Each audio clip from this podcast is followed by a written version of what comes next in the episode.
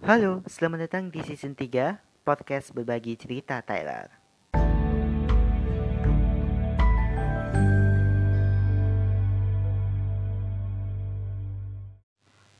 Halo teman-teman, balik lagi bersama gua Malika Saputra dan Tyler King. Selamat datang di season 3 podcast berbagi cerita Tyler. Hari ini kita akan membahas tentang nasib sial. Merasa belakangan ini entah kenapa kita punya nasib yang buruk dan se semuanya berjalan terhambat ya. Bisa jadi ini karena kita telah melakukan beberapa hal yang dianggap membawa nasib sial nih. Ada beberapa kepercayaan orang dulu yang mengharamkan suatu perbuatan tertentu karena bisa membawa nasib sial loh. Bahkan walaupun kita nggak mempercayainya, terkadang hal tersebut memang terbukti bisa uh, membawa kesialan pada hidup kita. Makanya kita cari tahu yuk 10 hal sepele yang sering kita lakukan tapi ternyata dipercaya bisa membawa nasib buruk dan sial selama kita hidup. Yang pertama, menunjuk pelangi. Ya, kita pasti pernah ya dimarahi karena ingin menunjuk pelangi. Alasannya sebenarnya sederhana sih. Karena menunjuk itu sangat tidak sopan ya. Nggak sopan. Namun ada yang menjelaskan kalau pelangi sendiri punya kekuatan tersendiri yang enggak bisa disentuh. Kalau kita mencoba menunjuk menyentuhnya dengan menunjuk tandanya, kita bakalan merusak sistem ilahi dan bakal bawa yang harus kita bayar alias bakal kita ada kesialannya. Oke, yang berikutnya menancapkan supit secara vertikal ke makanan. Hmm, Ngaku siapa sih yang sering banget ya menancapkan supi kita ke makanan karena ingin melakukan hal lainnya dulu. Nah, menurut kepercayaan asli timur, sumpit yang ditancapkan ke makanan ternyata mirip seperti ketika dupa dibakar untuk menengan orang yang sudah meninggal. Nah, kalau kita melakukan hal yang sama di meja makan, tanyanya kita bersikap nggak sopan pada orang yang sudah meninggal nih. Yang ketiga, membacakan sesuatu. Menurut kepercayaan sih membacakan sesuatu adalah petanda nasib buruk akan mendatangi kita. Namun kalau kita membacakan bilik nasib buruk tersebut bisa lang langsung kita rasakan secara langsung bahkan bisa menghalangi kemampuan kita loh. Mengaduk teh tanpa sendok. Hal sepele tapi begitu kita mencoba mengaduk teh dengan alat makan lain, bukannya dengan sendok nasib sial bahkan menghalangi mendatangi kita. Menurut orang Skotlandia percaya kalau kita mengaduk teh tanpa sendok bakal membawa masalah pada hidup nih. Yang berikutnya menyuci pakaian saat malam. Menurut Feng Shui, mencuci pakaian dan, dan menggantungkannya di malam hari setelah enggak ada lagi matahari tandanya kita menarik energi jahat. Energi yang tertarik ini identik dengan energi kematian yang menundang jiwa jahat. Selanjutnya, ganti spray di hari Jumat. Banyak orang kalau yang percaya kalau mengganti spray di hari Jumat tanyanya kita bakal mengundang mimpi buruk ke dalam mimpi kita loh. Bersiul di malam hari. Dengarkan kalau orang tua kita menegur kalau kita bersiul di malam hari. Selain mengganggu orang lain menurut kepercayaan Jepang, Bersiul di malam hari ternyata bisa membuat ular berdatangan hingga kita dicuri jiwanya oleh Tengku, sosok iblis berbentuk burung. Membuka payung dalam ruangan. Kenapa sih membuka payung dalam ruangan dianggap membawa nasib buruk? Karena pada zaman dulu orang percaya bahwa membuka payung dalam ruangan tandanya kita ingin menjelek-jelekan dewa matahari jadi lebih baik buka payung ketika memang lagi di tempat-tempat yang benar-benar kita butuhkan seperti menghindari dari hujan atau terik matahari. Berjalan di bawah tangga, selain bahaya berjalan di bawah tangga juga ternyata bisa membawa nasib sial. Ini bermula dari kepercayaan orang Mesir yang menganggap bahwa bentuk segitiga adalah suci Nah, kalau kita berjalan di bawah tangga yang membentuk segitiga, tandanya kita ingin menajiskan kepercayaan tersebut. Kalau kalau secara Kristiani, tangga yang mendasar pada dinding disebut sebagai simbol kematian Yesus, sehingga membawa nasib sial.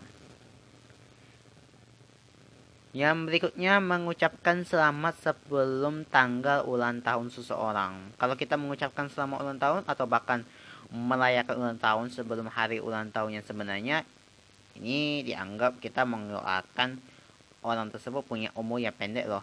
Itu kenapa? Karena mengucapkan selamat atau merayakan ulang tahun sebelum hari sebenarnya dianggap membawa nasib buruk.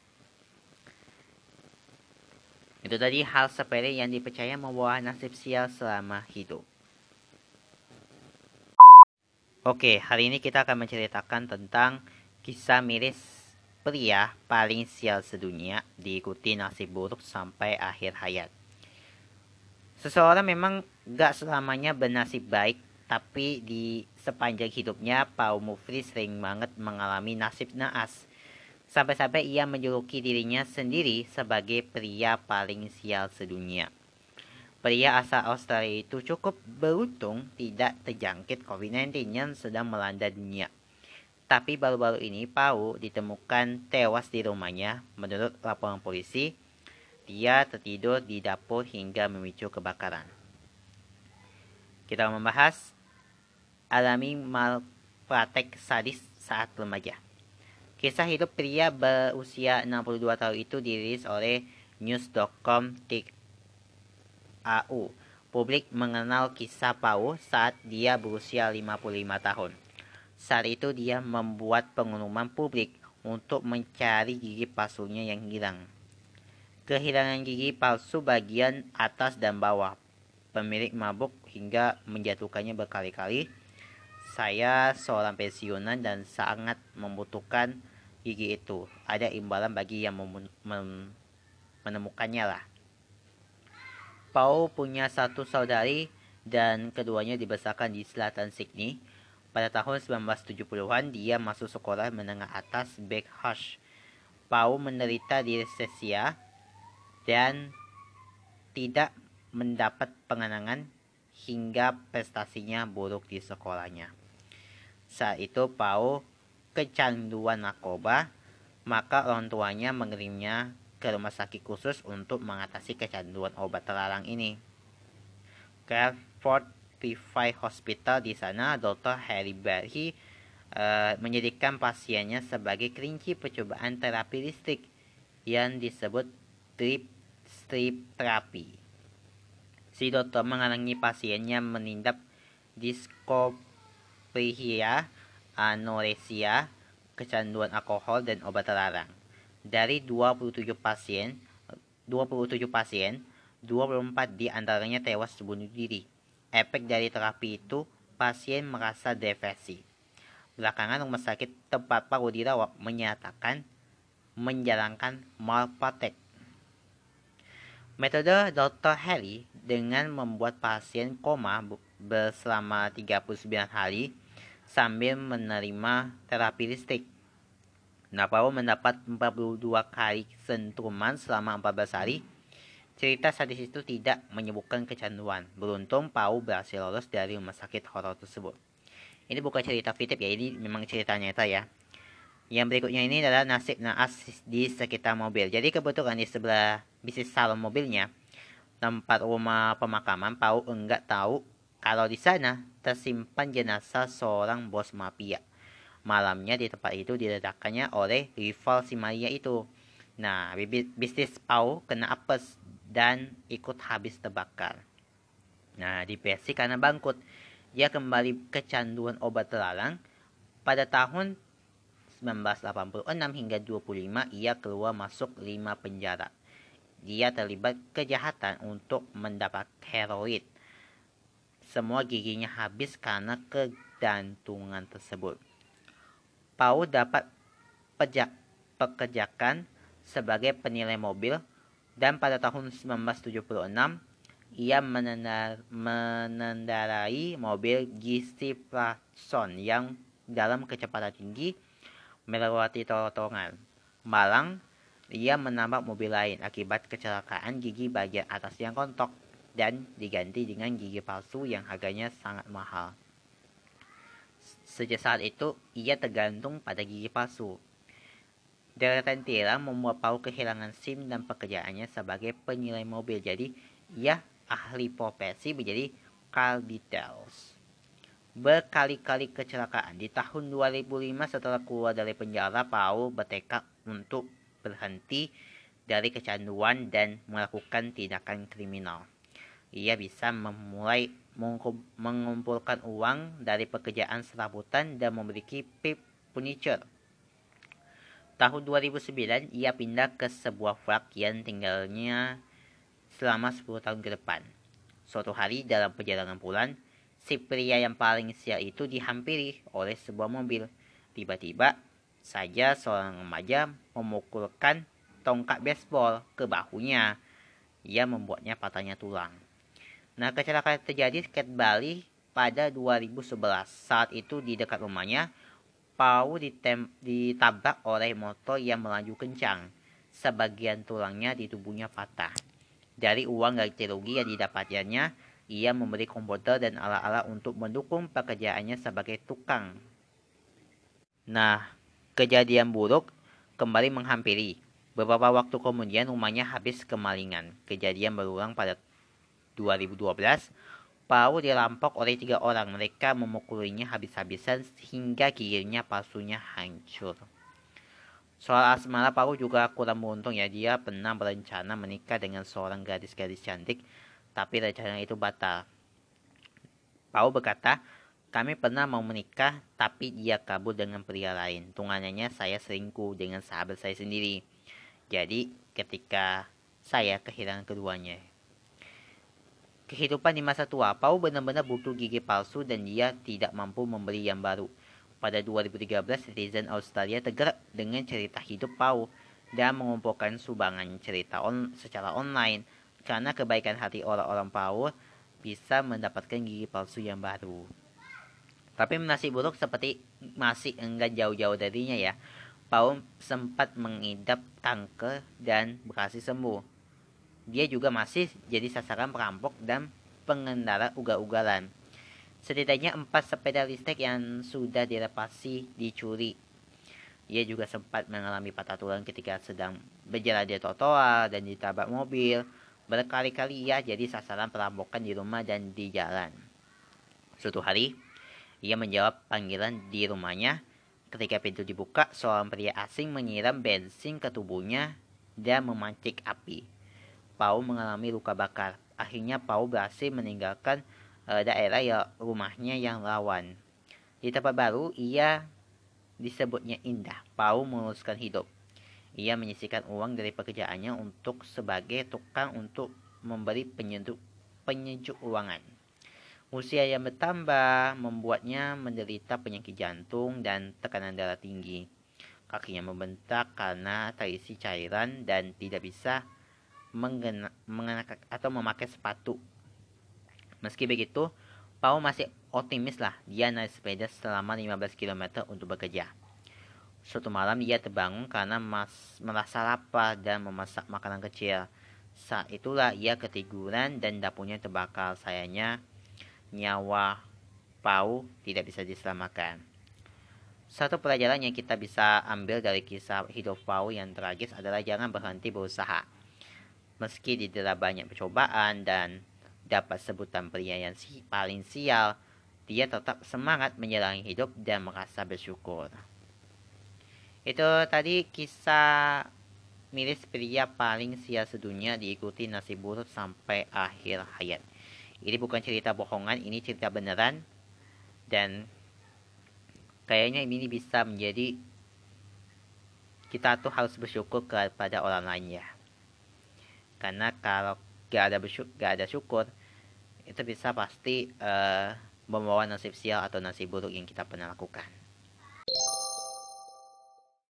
Kalian pernah nggak sih pernah mengalami nasib sial atau cerita pengalaman tentang kesialan seseorang? Kirimkan kita dong ke Instagram kita at podcast Rita Tyler karena kita akan membahas pengalaman-pengalaman netizen saat mengalami nasib sosial. Jadi ada beberapa postingan di Twitter lah ya. pengalaman netizen saat dirinya mengalami situasi mengagetkan seperti di atas yang malah berakhir dengan tawa. Kita akan bahas. Yang pertama adalah mungkin saja dompetnya nggak jadi dicuri sebab dosanya yang lebih besar. Kita bahas ya. Yang kita buka dulu. Waktu itu pernah ditodong. He have and kind to my neck and he was lying. Kecuali dompetnya or Smith and I was can lihat so I handed him my wallet. Dia lihat isinya cuma 6000 dan aku kek mas boleh tolong sisain 2000 enggak untuk angkot. And he just said and give me my wallet back. Kejadian random yang lu nggak bisa dilupain apa ya? Hmm. Berikutnya, lah kok jadi kebalik malingnya yang nggak kerjaan. Yang berikutnya, ya ampun patok diancungi jempol. Ini mah kesetiaan sama si HP jadu. Jadi, pada kejadian mirip kayak gini pas sama teman. Gue nya ditodong pisau tapi itu orangnya minta HP teman gue. Dikualilah itu HP. Tahu nggak HP apa? HP Nokia yang nyanyi anjir itu kan. Terus itu yang nodong langsung ya kecewa dia langsung pergi. Ini tahun 2015 pas lagi rame-ramenya begal ya dan tahu segitu rata-ratanya orang udah pada pakai Android atau iOS lah teman gue masih pakai HP Nokia nak gue kaget waduh berikutnya lah tukang parkir mana nih? Biasa kan selalu muncul tiba-tiba saat sudah selesai memarkir. Teman aku ada kejadian tapi bikin ditodong sih. Jadi dia habis tuh study tour seharian sama sekolahnya. Habis itu dia beli bakso sendirian bawa uang pas 20 ribu. BTW kan harga baksonya 15 ribu dan minum 5 ribu. Nah pas udah kelar dia mau ambil motor. Eh dia lupa ada kang parkir dan duitnya udah habis kan Nah akhirnya dia bilang ke kang parkirnya sambil minta maaf kalau uangnya udah habis buat dia beli makan tadi. Eh sama tukang parkirnya dia dikasih duit 2000. Gak tahu buat apaan duitnya. Mana, mana temanku nerima-nerima aja duitnya. Hmm, gitu sih ya. Yang berikutnya nggak gitu juga kali emang dikata lagi mau main peta umpat apa terus siapa yang jaga gitu. Pernah nggak uh, pas dulu di gang kecil itu kan ada orang ngeluarin gunting terus ada juga gua efek kalau pas ngeluarin batu. Nah akhirnya gua menang. Jadi guntingnya itu digunting ada alat guntingnya terus ada batunya wangi batu. Oh ya gitu ya ya. Berikutnya jikalau bertemu kembali perasaan malu temannya pasti sudah gak ketulungan lagi nih teman gue ada kejadian mau dibegal pas dia coba helm yang mau membegalnya kaget soalnya teman dia sendiri hmm. boleh ditiru nih mantra ajaibnya siapa tahu malingnya jadi berubah pikiran kan jadi ingat temanku kosnya kemasukan maling. Salah satunya langsung dibawa ke dalam WC sambil ditodong geluntung. Nah, terus si korbannya refleks bilang, ampun om, jangan om, coba om. Bayangin kalau ini terjadi ke anak atau istrinya om, anak rantau aja kami ini harapan orang tua sambil nangis terus. Nah, tak lama kemudian masih bunyi persiapan subuh. Terus si maling tertunduk sepertinya nggak kega dan mikirnya apa yang si korban bilang Akhirnya si maling minta maaf dan lari. Hmm. Pala sini penemisnya padahal kalau dikumpulin satu persatu juga dibagarin bakal bisa beli gorengan. Aku dan teman sekelas lagi ziarah wali. Terus banyak penemis kan. Temanku udah nyiapin receh kali aja berkah. Pas ketemu pengemis, ya asal ngambil uang di pas tas terus dikasih ke penemis. Ternyata yang keambil 200 perak kata pengemisnya 200 buat apa mbak terus uangnya dibuang sama dia nangis kan padahal 200 perak tuh berharga loh yang berikutnya nih agengan ini tidak untuk ditiru loh ya. Awas nanti sengaja beneran. Jadi teman gue pernah pas SD lagi nunduk eh duduk nunggu emaknya. Terus dia nantuk akhirnya duduk sambil menami muka ke kakinya. Terus tapi tangannya dia itu yang satu teluit gitu. Terus tiba-tiba ya orang lewat malah dikasih goceng dong. Dia cuma bisa cego atau gue nakak kali Do perlu diakui bocil nyalinya cuma pas di awal doang. Saat di akhir mah keo. Waktu itu aku pernah mau ditodong sama anak kecil. Kayak pakai gunting cutter kecil gitu kan. Posisinya ini lagi di jembatan penyeberangan berduaan sama temanku. Aku pakai handset. Sebelaan sambil bercanda-canda. Yang dengar si kecil nodong itu sama aku. Aku cuma, hah? Hah?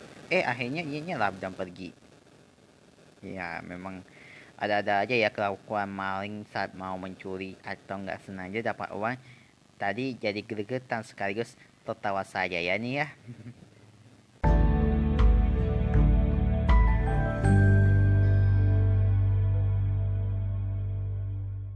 Berbagi cerita Tyler hanya di Spotify.